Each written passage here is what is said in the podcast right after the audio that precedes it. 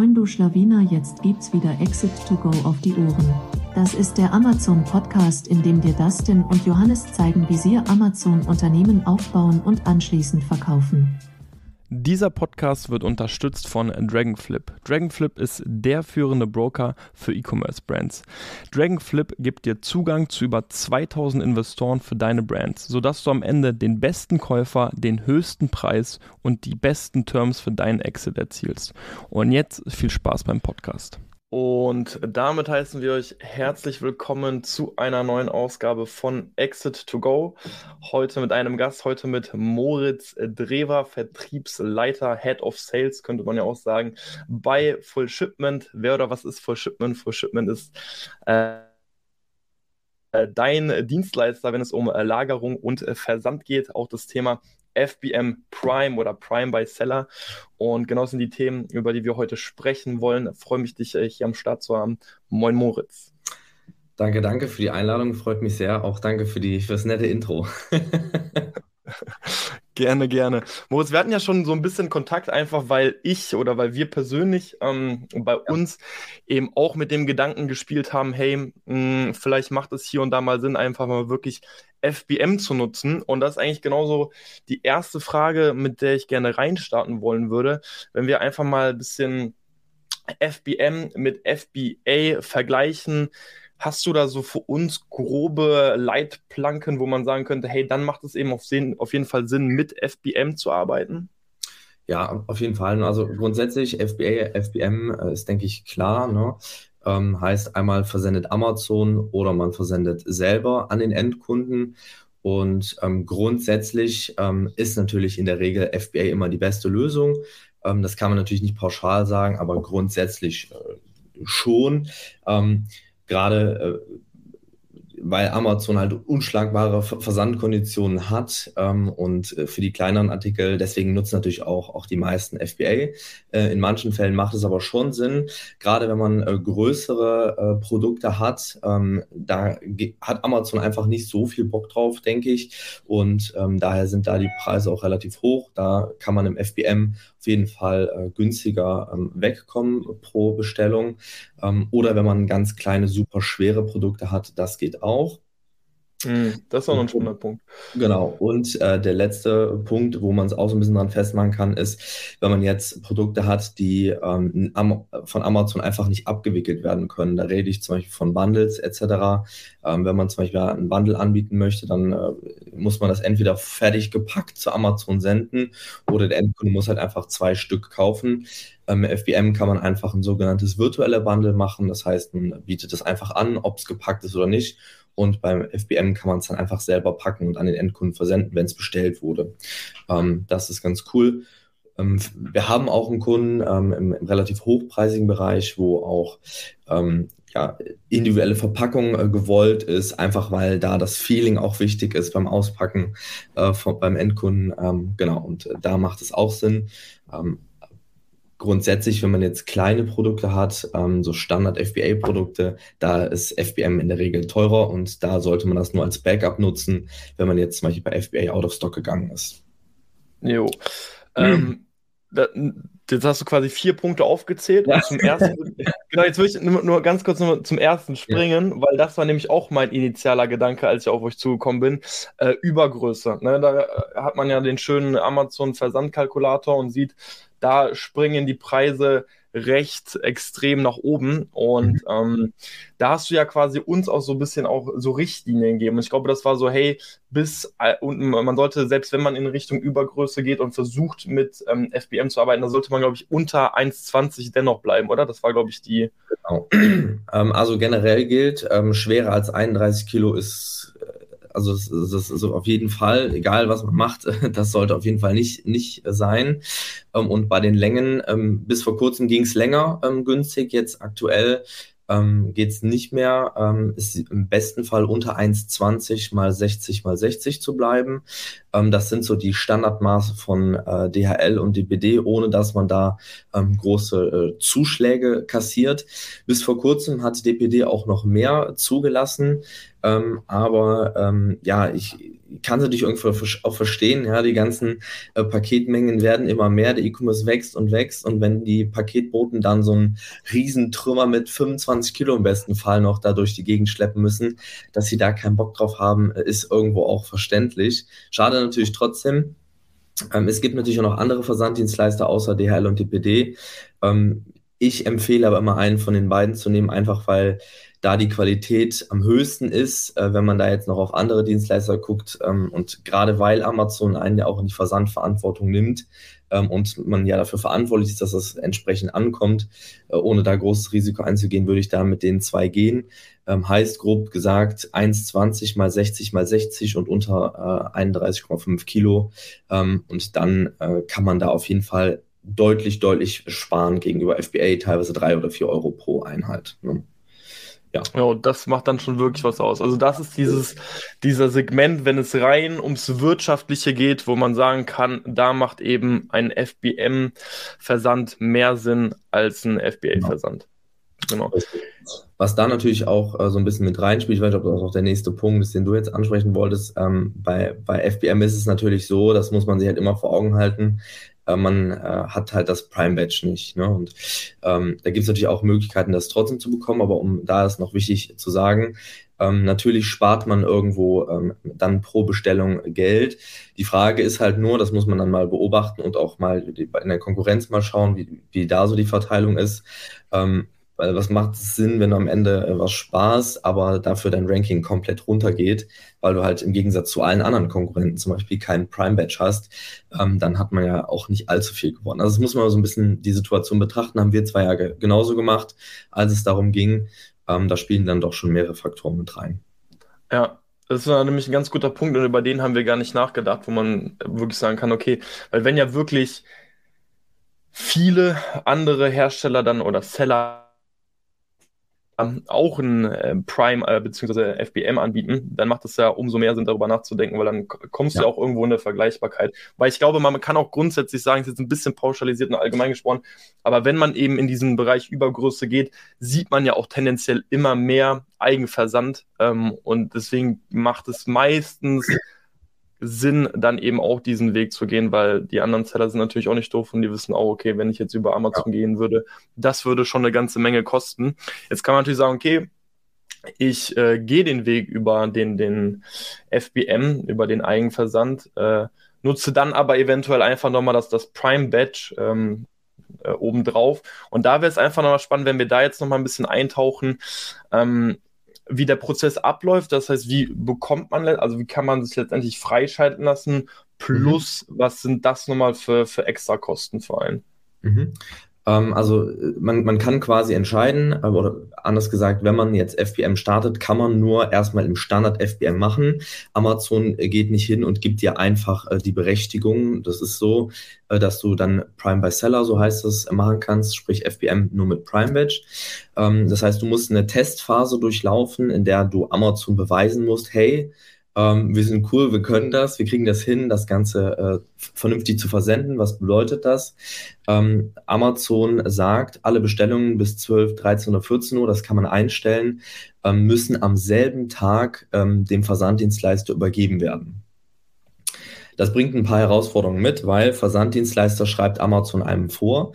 Man kann nicht einfach hingehen und dann zum Beispiel mit einem DPD-Vertrag, den man selber hat, einfach ein Prio-Label zu kaufen, sondern man muss hingehen und das äh, Prio DPD-Label direkt bei Amazon zu kaufen.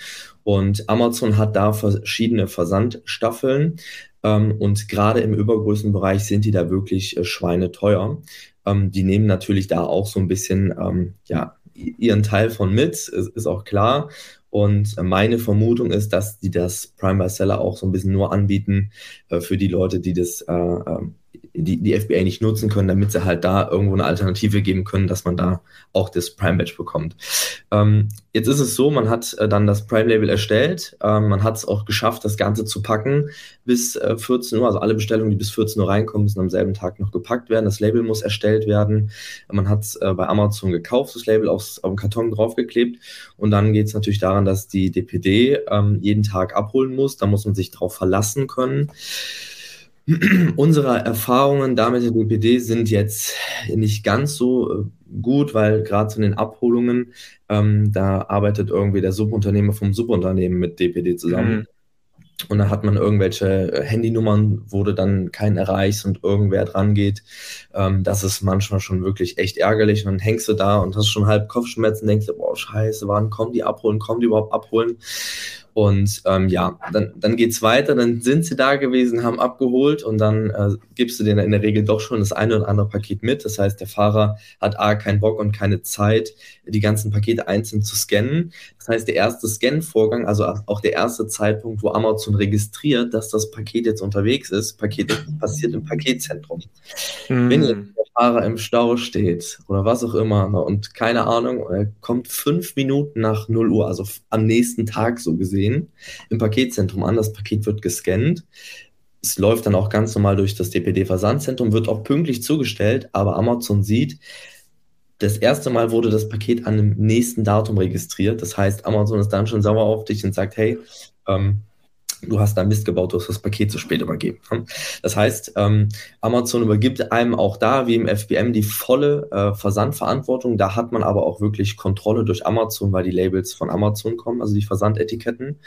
Und Amazon gibt einem da einen Spielraum von 4%, ähm, der in den letzten 30 Tagen der Bestellungen dürfen verspätet sein und sonst entziehen die einem relativ schnell äh, die Prime-Berechtigung wieder. Ähm, da sind die wirklich äh, relativ allergisch, wenn man da ähm, ja ein bisschen, bisschen reinkackt. und ähm, was da halt so ein bisschen schade ist, ähm, man kann sich halt, selbst wenn man jetzt von sich zu 100% überzeugt und sagt, hey, ich schaffe das ähm, mit dem Prime, hat man trotzdem noch den externen Dienstleister, DPD in dem Fall, auf den man sich irgendwo verlassen muss. Und das muss einem immer bewusst sein. Ähm, deswegen nutzen tatsächlich auch viele ähm, das Ganze als, als Backup. Ähm, wenn sie jetzt da wirklich zwei, drei Tage mal out of stock sind, aus verschiedensten Gründen bei FBA, dass sie dann kurz umswitchen äh, zu FBM oder manchmal auch FBM mit Prime. Ähm, das muss man immer so ein bisschen abwägen. Ähm, wenn man natürlich ein Produkt hat, was wirklich äh, hohe Individualität ähm, fordert, sprich Verpackung, äh, was beilegen oder was auch immer, also das, was Amazon nicht geht und macht, die Marge vor allem auch die Prime-Kosten zulässt ähm, und man da ähm, einen Workflow gefunden hat, der gut funktioniert Richtung DPD und Co., dann ähm, macht das durchaus Sinn, ähm, dass man dann da auch mit Prime macht, aber das muss man halt wirklich jedes Mal prüfen, ob es da nicht Sinn macht, das über FBA zu nutzen oder halt FBM als Backup. Genau. Perfekt, also das war jetzt auf jeden Fall schon mal richtig, richtig viel Wissen. Ähm, diese Testphase, die du gerade am Anfang angesprochen hast, wie, wie lange läuft die in circa, äh, circa? Sind das 30 Tage oder? Ähm, das sind 14 Tage, soweit ich weiß, und okay. ähm, mit der Information noch, dass du mindestens 50 Bestellungen in der Zeit äh, abgewickelt hm. hast musst. Also diese zwei und, Komponenten spielen damit rein. Genau. Und diese 4%, also wenn du diese überschreitest, äh, ich nenne sie jetzt einfach mal Fehlerquote, ähm, das ist quasi schon, wenn du am nächsten Tag, da, also wenn du am nächsten Tag etwas einscannst, beziehungsweise dein entsprechender Versanddienstleister das einscannt, einen Tag später, das zählt dann letztendlich schon als Fehlerquote und ist dann genau. auch irgendwo also, nicht mehr dein Versäumnis, aber ja, da, genau, also Beispiel ist zum Beispiel, wenn wir jetzt ähm, über ein Wochenende gesammelt, ja, so Freitagnachmittag, Samstag, Sonntag, ähm, und dann machst du die Pakete von Montag noch und willst die am Mittag am Montag übergeben und an dem Montag verkackt DPD das, dann kann es halt passieren, dass du wegen diesen einen Tag, weil du einmal deine Pakete von dem, aber von dem ganzen Zeitraum zu spät übergeben hast, dass das schon in Summe 4% der Bestellungen der letzten 30 hm. Tage waren. Und ähm, das heißt, das Risiko, dass, also Amazon ist natürlich nicht sofort und sagt, ey, du Arsch, ne, hast du sofort gesperrt, sondern du kriegst natürlich äh, standesgemäß Verwarnung, darfst einen Maßnahmeplan einreichen. Und äh, sollte das aber nochmal passieren, äh, dann sind die da doch schon relativ fix und entziehen dir die Berechtigung. Und dann muss man auch gucken, dass man die erstmal wiederbekommt. Ne? Genau. Und Blick Richtung Full Shipment, habt ihr euch dann quasi schon so bewusst einfach, weiß nicht, auf DHL oder DPD konzentriert oder bewusst irgendwie versucht, da Leute, also Kooperation einzugehen, wo ihr versucht, diese, diese Prime-Quote möglichst hoch zu halten? Also könnt ihr da ja, irgendwo auch eine Garantie aussprechen, dass es bei euch funktioniert? Mhm. Ähm, also grundsätzlich, wir machen ja nicht nur diese FBM und Prime by Seller Themen, ähm, aber wir haben uns natürlich damit beschäftigt und wir haben mittlerweile einen Workflow gefunden, der ist zwar relativ aufwendig, aber wie wir die DPD halt wirklich immer triezen, dass die jeden Tag zu uns kommen, das klappt auch relativ zuverlässig. Ähm, fairerweise muss ich dazu sagen, dass wir wirklich aktuell keinen Kunden haben, der durchgehend Prime by Seller nutzt. Mhm ähm, einfach aus den jetzt äh, besprochenen Gründen. Es ist natürlich für uns auch ein bisschen, äh, ich sag mal, geschäftsschädigend, wenn ich da jetzt so ein bisschen drüber herziehe, aber man muss einfach da die Fakten auf den Tisch legen. Äh, weil was bringt es mir, wenn, wenn ein Kunde ein, zwei Monate bei uns ist und danach sagt, hör mal, was habt ihr eigentlich für einen Kack erzählt und weg ist er. Ne? Ähm, und ja. genau, so dieses FBM und Prime ähm, bei Seller ist halt wirklich so ein Zusatzding, was wir damit mit, mit anbieten. FBM hauptsächlich äh, nutzen die meisten wirklich als Backup, damit sie halt einfach nicht out of stock gehen, wenn bei Amazon irgendwas ist. Und Prime bei Seller auch da meistens als Ergänzung. Und, und sonst haben wir noch die anderen Bereiche Richtung äh, Pre-FBA, also die Vorbereitung, Zwischenlagerung, Weiterleitung Amazon und halt genau dasselbe wie beim FBM, nur halt für Online-Shops, also das Fulfillment, äh, was wir da dann auch übernehmen. Wir garantieren, ähm, also wir haben eine, eine Cut-Off-Zeit generell von 14 Uhr. Das heißt, wir sagen, alle Bestellungen bis 14 Uhr werden am selben Tag noch gepackt und fertig gemacht.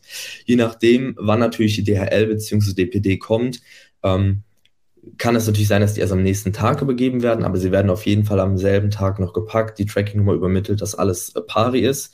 Und bei den äh, Prime-Paketen, wenn wir dann welche haben, ähm, da kümmern wir uns schon drum, dass das dann auch funktioniert. Manchmal, äh, wenn es wirklich viele sind, hat auch unser Lagerleiter sich schon mal einen kurzen Anhänger geschnappt, ist zum äh, Paketshop gefahren oder solche Späße, weil wir halt ganz genau wissen, dass das in der Regel für die Kunden echt eine Katastrophe ist, wenn, wenn, wenn da die DPD einfach mal meint, nicht abholen zu müssen. Ähm, mhm. Ähm, ist halt echt kacke, dass wir das nicht beeinflussen kann. Der Kunde kann sich ein, äh, beeinflussen. Ja, und dem DPD-Fahrer ist das schlichtweg am Ende auch egal. Ne? Also, das muss man dazu sagen. Ja, das stimmt natürlich. Ja, ja aber stark, es klingt auf jeden Fall so, als wären eure Prozesse da auf jeden Fall so weit optimiert und als hättet ihr grundsätzlich schon mal eine ziemlich schnelle Versandzeit, was ja auf jeden Fall schon mal ja. dann eben auch für euch spricht. Ich glaube halt, es ist einfach, dass dieses, der Kunde ist halt irgendwo auch so von Amazon verwöhnt durch dieses Prime, ne, dass er sich, ne, wenn dann einfach mal ein, zwei Tage warten muss, dann ist direkt, äh, kommt mein Paket überhaupt noch. Ähm, ja. Und dann, da muss man aber nachziehen und, und ich meine, das, das macht ja auch einfach. Dafür bietet ihr eben Dinge, die ein Amazon einem so nie bieten wird. Und das war mir, da habe ich gar nicht so drüber nachgedacht. Ähm, aber es bietet natürlich einfach krasse Möglichkeiten, wenn man sagen will, okay, wenn man jetzt in diesen Schritt weitergeht, man kann Sachen individualisieren. Ja, wenn es eben die Marge hergibt, zu sagen, ähm, gut, dann äh, tue ich jetzt nochmal irgendwie was extra in äh, ein Paket rein, dann lasse ich die Ware jetzt nochmal extra checken. Gerade bei so Luxusprodukten macht ja. das natürlich absolut Sinn. Und das ist jetzt auch noch so ein bisschen, wo ich ähm, drüber sprechen wollen würde. Ha habt ihr da so einfach so Beispiele, was bei euch so gemacht wird, ohne jetzt vielleicht ein konkretes Produkt zu nennen, einfach mal so um die Kreativität anzuregen. Was mhm. kann man machen, um letztendlich auch irgendwo einen Mehrwert durch einen Eigenversand zu bieten? Mhm. Also es gibt, sag ich mal, äh, zwei Bereiche. Also einmal diesen, diesen Teil, den wir ganz am Anfang mal besprochen haben, ähm, oder was du auch meintest, äh, Thema äh, Luxusprodukte, hochpreisige Produkte, wenn man da halt wirklich, ähm, also ich sag mal, die Nischen und, und so sind ja in der Regel wirklich voller. Man findet ja wirklich selten jetzt noch irgendwie eine, eine, eine Idee, ein Pro Produkt, wo man sagt, man, da ist ja überhaupt gar keine gute Konkurrenz. Und da natürlich, wenn man da ein hochpreisiges Produkt hat, wo man die Möglichkeit hat, Prime beziehungsweise FBM zu machen, ähm, dann klar, dann, dann hat man alle Möglichkeiten, die einem da einfallen. Ja, das heißt, ähm, ob man da irgendwas Besonderes, äh, die Verpackung wirklich besonders gestaltet, dass der Kunde das Ding auspackt und schon ein Erlebnis hat ähm, oder bei dem Produkt selber irgendwas Individuelles beilegt. So was machen wir zum Beispiel auch, ähm, dass wirklich je, bei jeder Bestellung was Individuelles dabei liegt, was zum Beispiel geschrieben ist oder ähnliches. Ähm, das gibt's auch. Ähm, also da, da, da ist wirklich der Kreativität keine, keine Grenzen, weil gerade wenn man so einen Markt hat, ähm, wo auch viel Konkurrenz ist, sich da dann abzuheben durch sowas, ist natürlich schon ganz cool.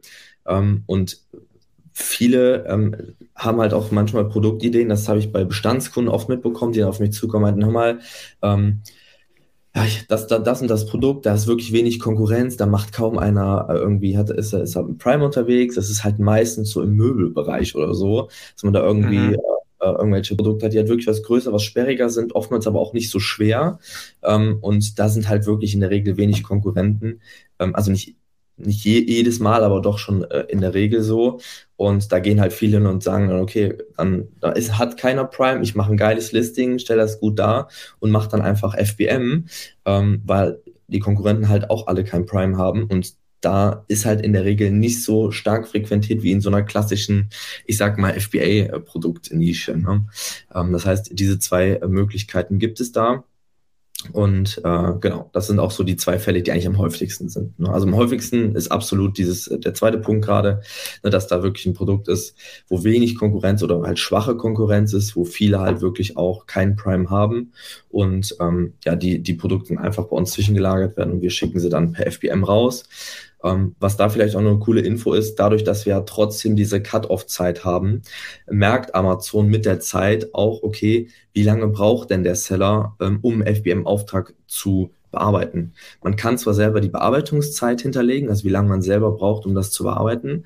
Die Transportzeit, also bis es dann beim Kunden ist, die berechnet Amazon aber einfach aus den aus Erfahrungswerten der Tracking-Nummern ähm, ähm, selber. Das heißt, es kann auch sein, dass du teilweise, ähm, da haben wir einen Kunden aktuell, auch ein relativ großes, sperriges Produkt, der hat halt äh, schnellere Lieferzeiten als aktuell mit Prime, weil in diesem Übergrößenlager, wo das normal bei, bei FBA liegt, äh, Chaos ist und die da einfach lange brauchen, um das zu bearbeiten. Und dann haben wir teilweise eine gleiche oder manchmal sogar eine schnellere Lieferzeit als jetzt im Prime. Ne? Das ist natürlich relativ selten, äh, aber selbst das gibt es mal. Das kommt wirklich immer noch ja, an, was man da für ein Produkt hat. Ähm, da einfach mal ein bisschen äh, die Gedanken äh, laufen lassen und mal die Möglichkeiten überlegen, äh, Konkurrenz angucken und dann kann das doch schon mal Sinn machen. Ne? Ja. ja. Dann wäre natürlich schön, wenn man schon schneller als Amazon ist, dann wenigstens noch ein Prime-Badge zu bekommen. Aber ja, das stimmt, das stimmt. Was natürlich äh, auch ein wichtiger Punkt ist, gerade wenn man größere Produkte hat, das habe ich eben noch vergessen zu erwähnen.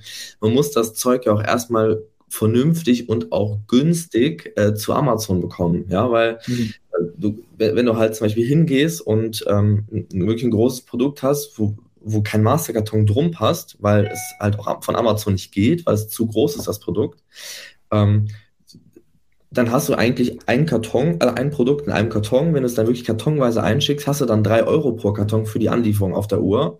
Wenn du es auf Palette packst, dann kostet die Palette aktuell, weiß ich nicht, 80, 90 Euro, 100 Euro. Schweineteuer im Moment.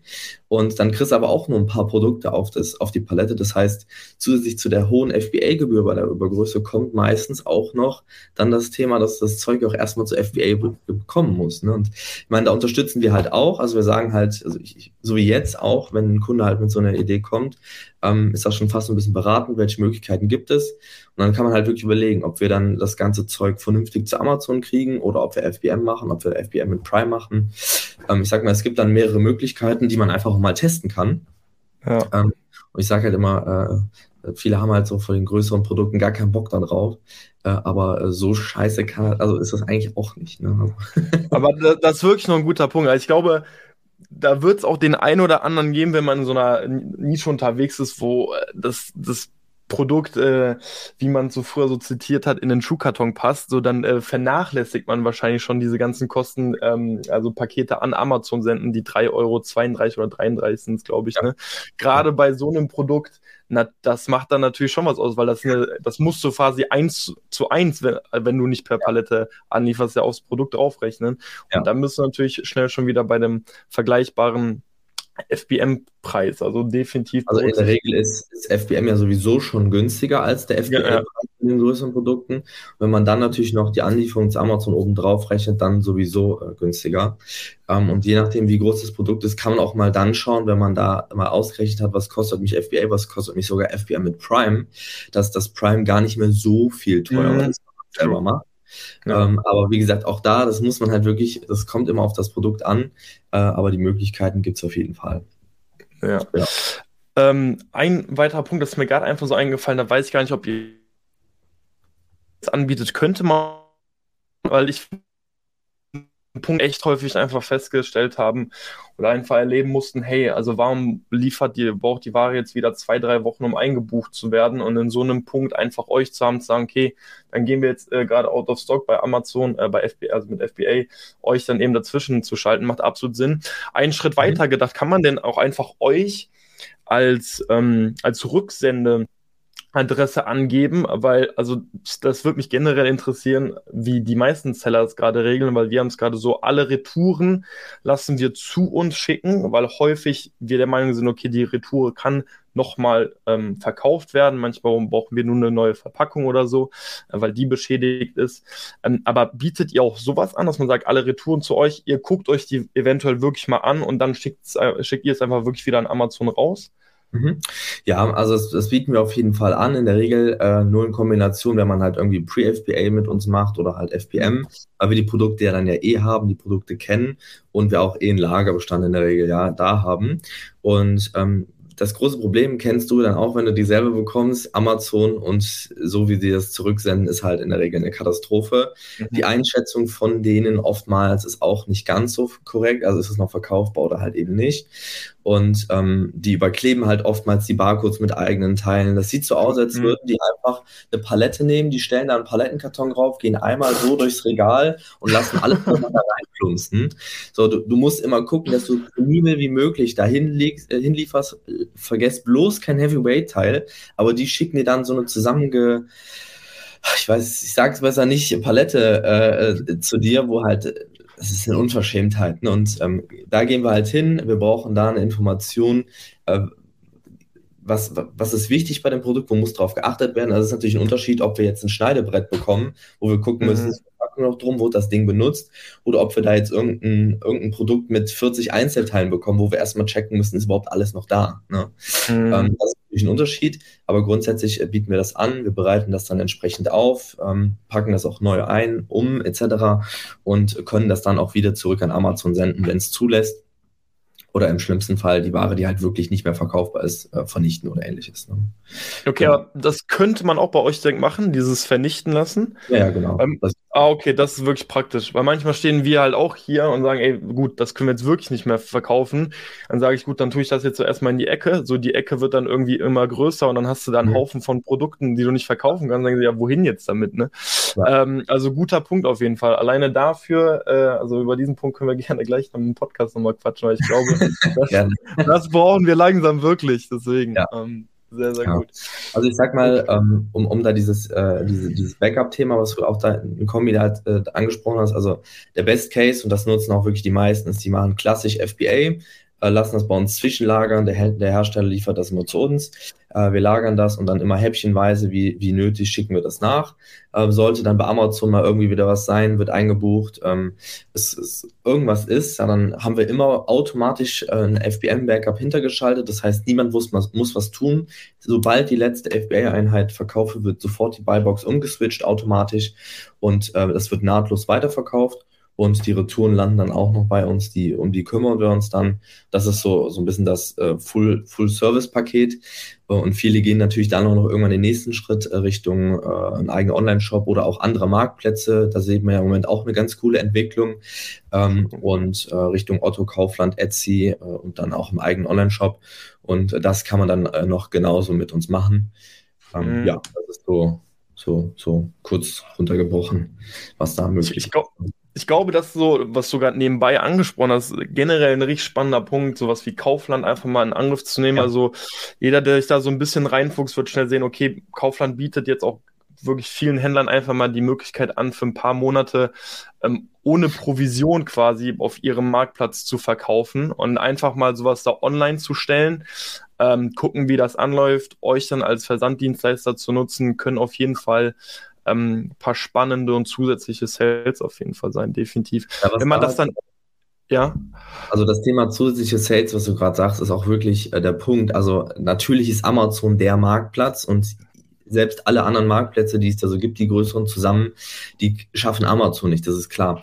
Was ich aber damit äh, beobachten konnte, und das haben mir auch viele der Kunden, nachdem ich mal gefragt habe, äh, zurückgemeldet, ähm, der Teil, der auf Otto Kaufland und so kauft, das sind auch die, die normal nicht auf Amazon kaufen. Das heißt, mhm. der Umsatz, also die, ich sag mal, wenn jetzt zum Beispiel 10% der Amazon-Bestellungen äh, in Summe jetzt über Otto, Kaufland und so reinkommen, die fehlen dann nicht bei Amazon, sondern die kommen halt wirklich on top in der Regel, weil die, die, die halt auf Otto kaufen, das sind in der Regel nicht die klassischen Amazon-Käufer. Ne?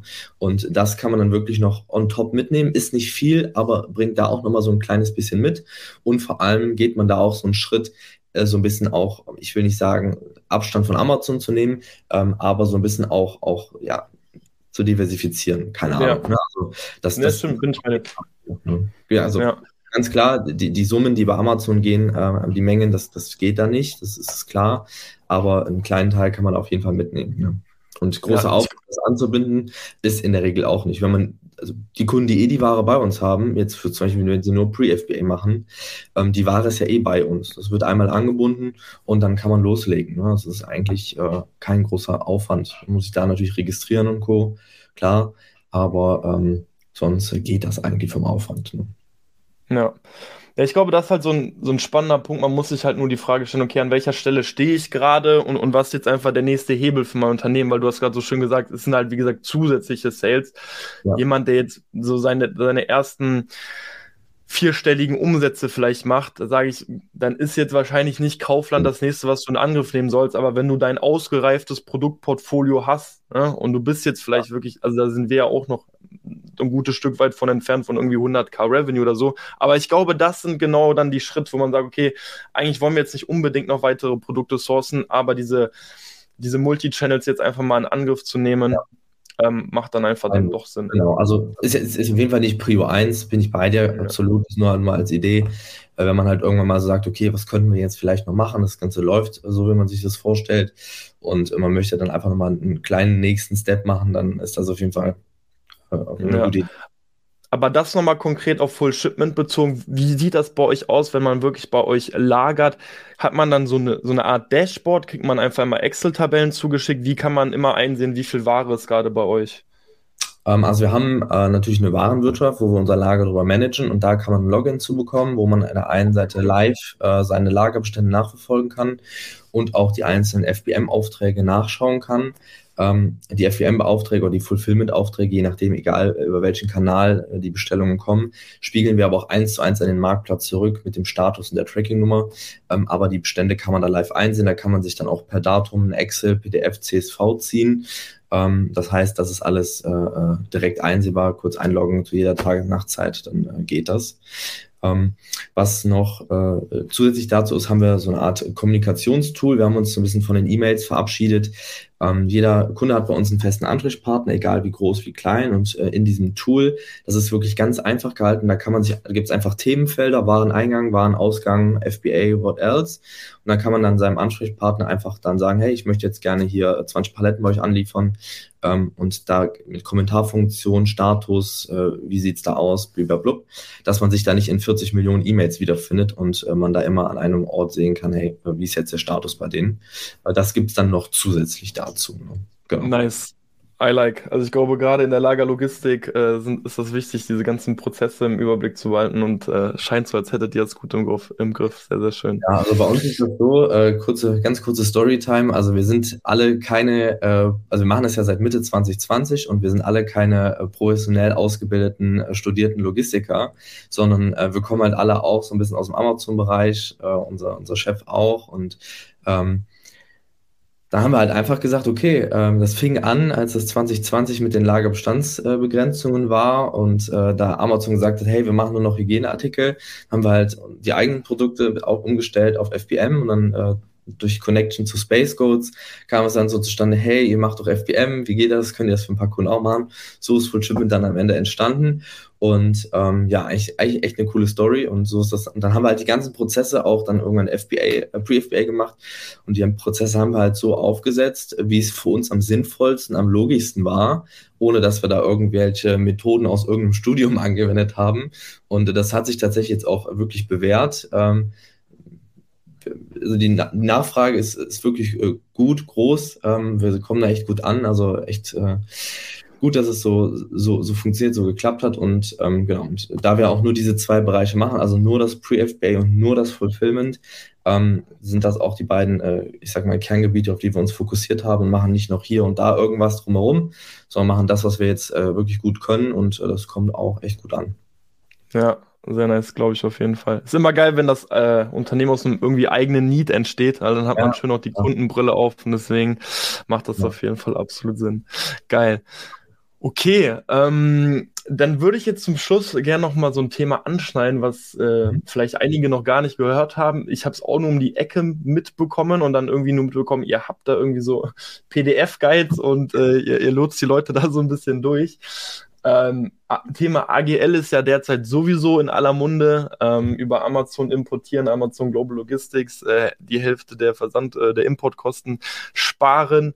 Ähm, und das große Ding war da ja immer, okay, du hast dann sozusagen direkt den Lagerbestand bei Amazon. Ne? Also ganz kurz AGL, ne? du importierst über Amazon, aber es geht dann, dann letztendlich auch direkt ins FBA-Lager quasi rein. Und da gab es jetzt oder gibt es anscheinend jetzt eine sogenannte AGL-Beta-Variante, richtig? Ja. Die ja. quasi erstmals ermöglicht, ermöglicht Amazon, also AGL zu nutzen, aber nicht direkt ins Amazon-Lager einzusenden. Kannst mhm. du da ein bisschen was zu erzählen? Äh, wie ja. lange gibt es das schon oder wie habt ihr auch davon mitbekommen? Mhm. Ähm, also wie du schon sagst, ne, AGL, AGL Beta. Bei der AGL Beta ist es so, dass man äh, ganz normal, was heißt ganz normal, also mittlerweile neu, aber man kann über Amazon importieren, die günstigen Frachtkosten nutzen ähm, und muss dann aber nicht zwingend in ein Amazon-Lager, sondern kann dann zum Beispiel in sein eigenes Lager oder zu einem Logistiker wie zu uns ähm, das Ganze ähm, senden. Ähm, ich bin natürlich, was AGL im Standard angeht, ein bisschen befangen, weil die Ware ja an unserem Lager vorbei direkt zu Amazon geht. Aber grundsätzlich hat AGL Vorteile und auch ein paar Nachteile, gerade was halt das Thema ähm, ja, Lagerbestandsindex, Lagerbestand generell, Lagergebühren, die man bei Amazon hat, ähm, angeht. Ähm, und vor allem hat man auch einfach ähm, einen Weg von 8000 Kilometern äh, quer über die halbe Welt. Ähm, und wenn man halt die Ware zwischengelagert in Deutschland, sind das halt ein, zwei Tage mit der DHL äh, Weg äh, zum Amazon-Lager. Ähm, natürlich, wie gesagt, hat AGL auch seine Vorteile. Der Preis ist natürlich äh, super und unschlagbar. Ähm, bei der AGL Beta so ist, ist das so, ich habe da auch noch nicht so lange von erfahren. Ein Kunde bei uns, der hat mir davon erzählt. Dann habe ich gesagt, hey, ähm, da muss mir auf jeden Fall mal, mal äh, in, in Ruhe erzählen. Dann haben wir gesagt, tun, tun wir dir was Gutes äh, beim nächsten Mal, wenn wir uns sehen und dann äh, erzähl mal ein bisschen. Ja, und dann haben wir dann mit dem zusammen uns das Thema mal angeschaut. Ähm, aktuell ist das, wie, wie, der Name sagt, eine Beta. Das heißt, Amazon gibt das so einen kleinen Kreis frei. Ähm, und auf der anderen Seite sitzt dann ein kleiner elitärer Kreis von Amazon-Menschen, ähm, mit denen man auch direkten Kontakt hat wo man dann ähm, aktuell wohl nur volle Container, also um 20 Fuß und 40 Fuß mhm. Container ähm, mit AGL zu den günstigen Frachtraten importieren kann. Das Ganze läuft da auch über Rotterdam. Ähm, das heißt, ähm, man hat da die Fiskalverzollung. Fiskalverzollung bedeutet, dass man die Einfuhrumsatzsteuer nicht zahlen muss. Ähm, und gerade wenn man zum Beispiel einen vollen Container immer importiert und die Warenwerte auch ein paar Euros sind, dann kann man sich da, was die Liquidität angeht, auf jeden Fall was sparen. Ne? Natürlich kriegst du die Einfuhrumsatzsteuer irgendwann zurück, aber wenn du sie erst gar nicht vorstrecken musst, ist ja noch schöner. Ne? Ja, ähm, ganz kurzer Einspieler nur. Ähm, Thema Fiskalverzollung, weil das ist gerade auch so ein bisschen Thema bei uns und mhm. ähm, du musst dann ja aber trotzdem einen äh, Steuerberater angeben bei der Fiskal. Und wir, wir dachten, okay, dann nehmen wir einfach unseren aktuellen äh, Steuerberater, aber es ist tatsächlich so, dass das nicht jeder Steuerberater einfach so machen kann. Die müssen selbst dann irgendwo registriert sein. Ich glaube dann eben auch in den Niederlanden. Mhm. Und deswegen, je nachdem, äh, wenn jetzt hier irgendwie einer dran ist, die Fiskalverzollung zu nutzen oder registriert sich gerade für AGL, ist es wichtig, irgendwie einen externen oder eben vorher mit seinem Steuerberater nur abzuklären, ob man ihn sozusagen auch als Ansprechpartner bei der Fiskalverzollung nutzen kann. Ja. Also nur ganz kurz ähm, dazu. Genau, und da, da gibt es auch tatsächlich extra Unternehmen Richtung Rotterdam in Holland, äh, die das wirklich anbieten, die wirklich nur für die Fiskalverzollung, viele mhm. bieten dann auch den Nachlauf vom Hafen ähm, äh, zu deinem Lager an. Also da gibt es auch direkte ähm, Firmen, die das anbieten, direkt in Rotterdam, die man sich wenden kann. Ähm, genau, das ist auf jeden Fall da. So, okay, cool. selber habe ich das noch nicht mitgemacht. Äh, wie gesagt, das ist ganz neu. Wir haben noch keinen AGL-Container bei uns empfangen. Es soll bald einer kommen, ähm, okay. aber das ist halt wirklich noch so frisch. Und äh, genau, ja, das ist so soweit dazu. Und äh, ganz, ganz kurz noch. Ähm, mhm. Meines, Stand, meines Wissensstand ist, dass in den äh, USA mittlerweile schon keine Beta mehr, sondern es ist da Daily Business, dass man kann ganz normal im Seller Central einfach am Ende auswählen, Amazon-Lager oder externes Lager, ähm, mhm. was natürlich wirklich cool ist. Und da geht das äh, auch da meines Wissens nach, äh, kann sie auch, also das habe ich mehrfach jetzt schon gehört, äh, geht das auch per LCL dann direkt in ein anderes Lager. Und das wäre natürlich für uns natürlich klar äh, gut, aber auch in meinen Augen für die, für die Kunden gut, dann braucht man sich da keine Gedanken machen, kann das schön entspannt, günstig importieren und wir leiten es dann entsprechend weiter, wenn es nötig ist. Und so hat man das Amazon-Lager nicht umsonst voll. Ähm, meine Meinung ist auch da, ich kann es von Amazon auch nicht so ganz verstehen, warum sie damit jetzt erst um die Ecke kommen. Ähm, mhm. 2021 sind sie uns hart auf die Nüsse gegangen, dass wir bloß aufpassen sollen, nicht zu viel zu Amazon zu senden. Und jetzt ein Jahr später kommen sie und sagen, hör mal hier, wir machen den Import ganz günstig, geht wohl nur direkt in unser Lager, kannst uns auch gerne einen 40-Fuß-Container reinballern. Auf einmal ist das wieder egal. Ne? Also und, äh, das, das habe ich nicht so ganz verstanden. Von daher äh, denke ich schon oder hoffe natürlich auch, dass das äh, nicht nur eine Beta äh, ist, sondern da auch sich bald komplett implementiert. Ähm, ist echt eine Win-Win-Situation. Ne? Ja, also das ist auch wirklich ein mega spannender Punkt. Jetzt hast du gerade gesagt, das ist gerade so einem kleinen elitären Kreis noch vorbehalten. Ähm, wie wahrscheinlich ist es denn da reinzukommen, wenn man nicht irgendwie direkt von Amazon selbst eingeladen wurde?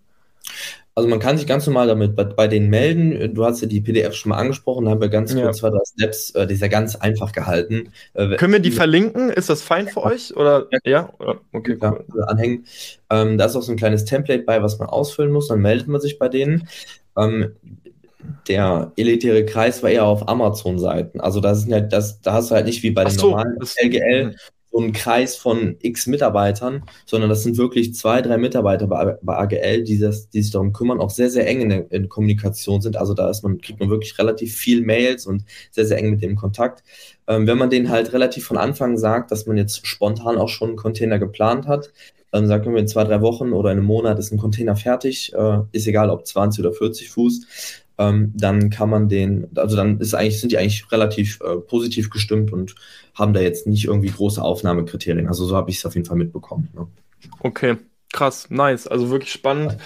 Ähm, also da jeder, der irgendwie überlegt, ähm, weil, weil wir haben schon so gedacht, okay, wenn man dann irgendwie den Lagerbestandsindex ein bisschen managen will, zu viel Ware hat, dann kann man immer noch remissionieren, ne? Aber dann ist das so ja einfach, also wenn man äh, AGL nutzt und erst alles zu Amazon geht, aber so natürlich viel, viel smarter, ähm, dann zu entscheiden, wie viel schicke ich einfach zu Amazon, habe dann noch einfach irgendwo was lagern. Gerade wenn ich jetzt auch noch einen eigenen Online-Shop habe. Also gerade an die Leute, ähm, da macht so ein AGL-Beta-Programm natürlich unglaublich viel Sinn. Ja, was ähm, zum Thema Remission, ähm, da muss man sich halt wirklich auch vor Augen führen. Du kennst es ja selber, wenn Amazon die Ware dir sendet.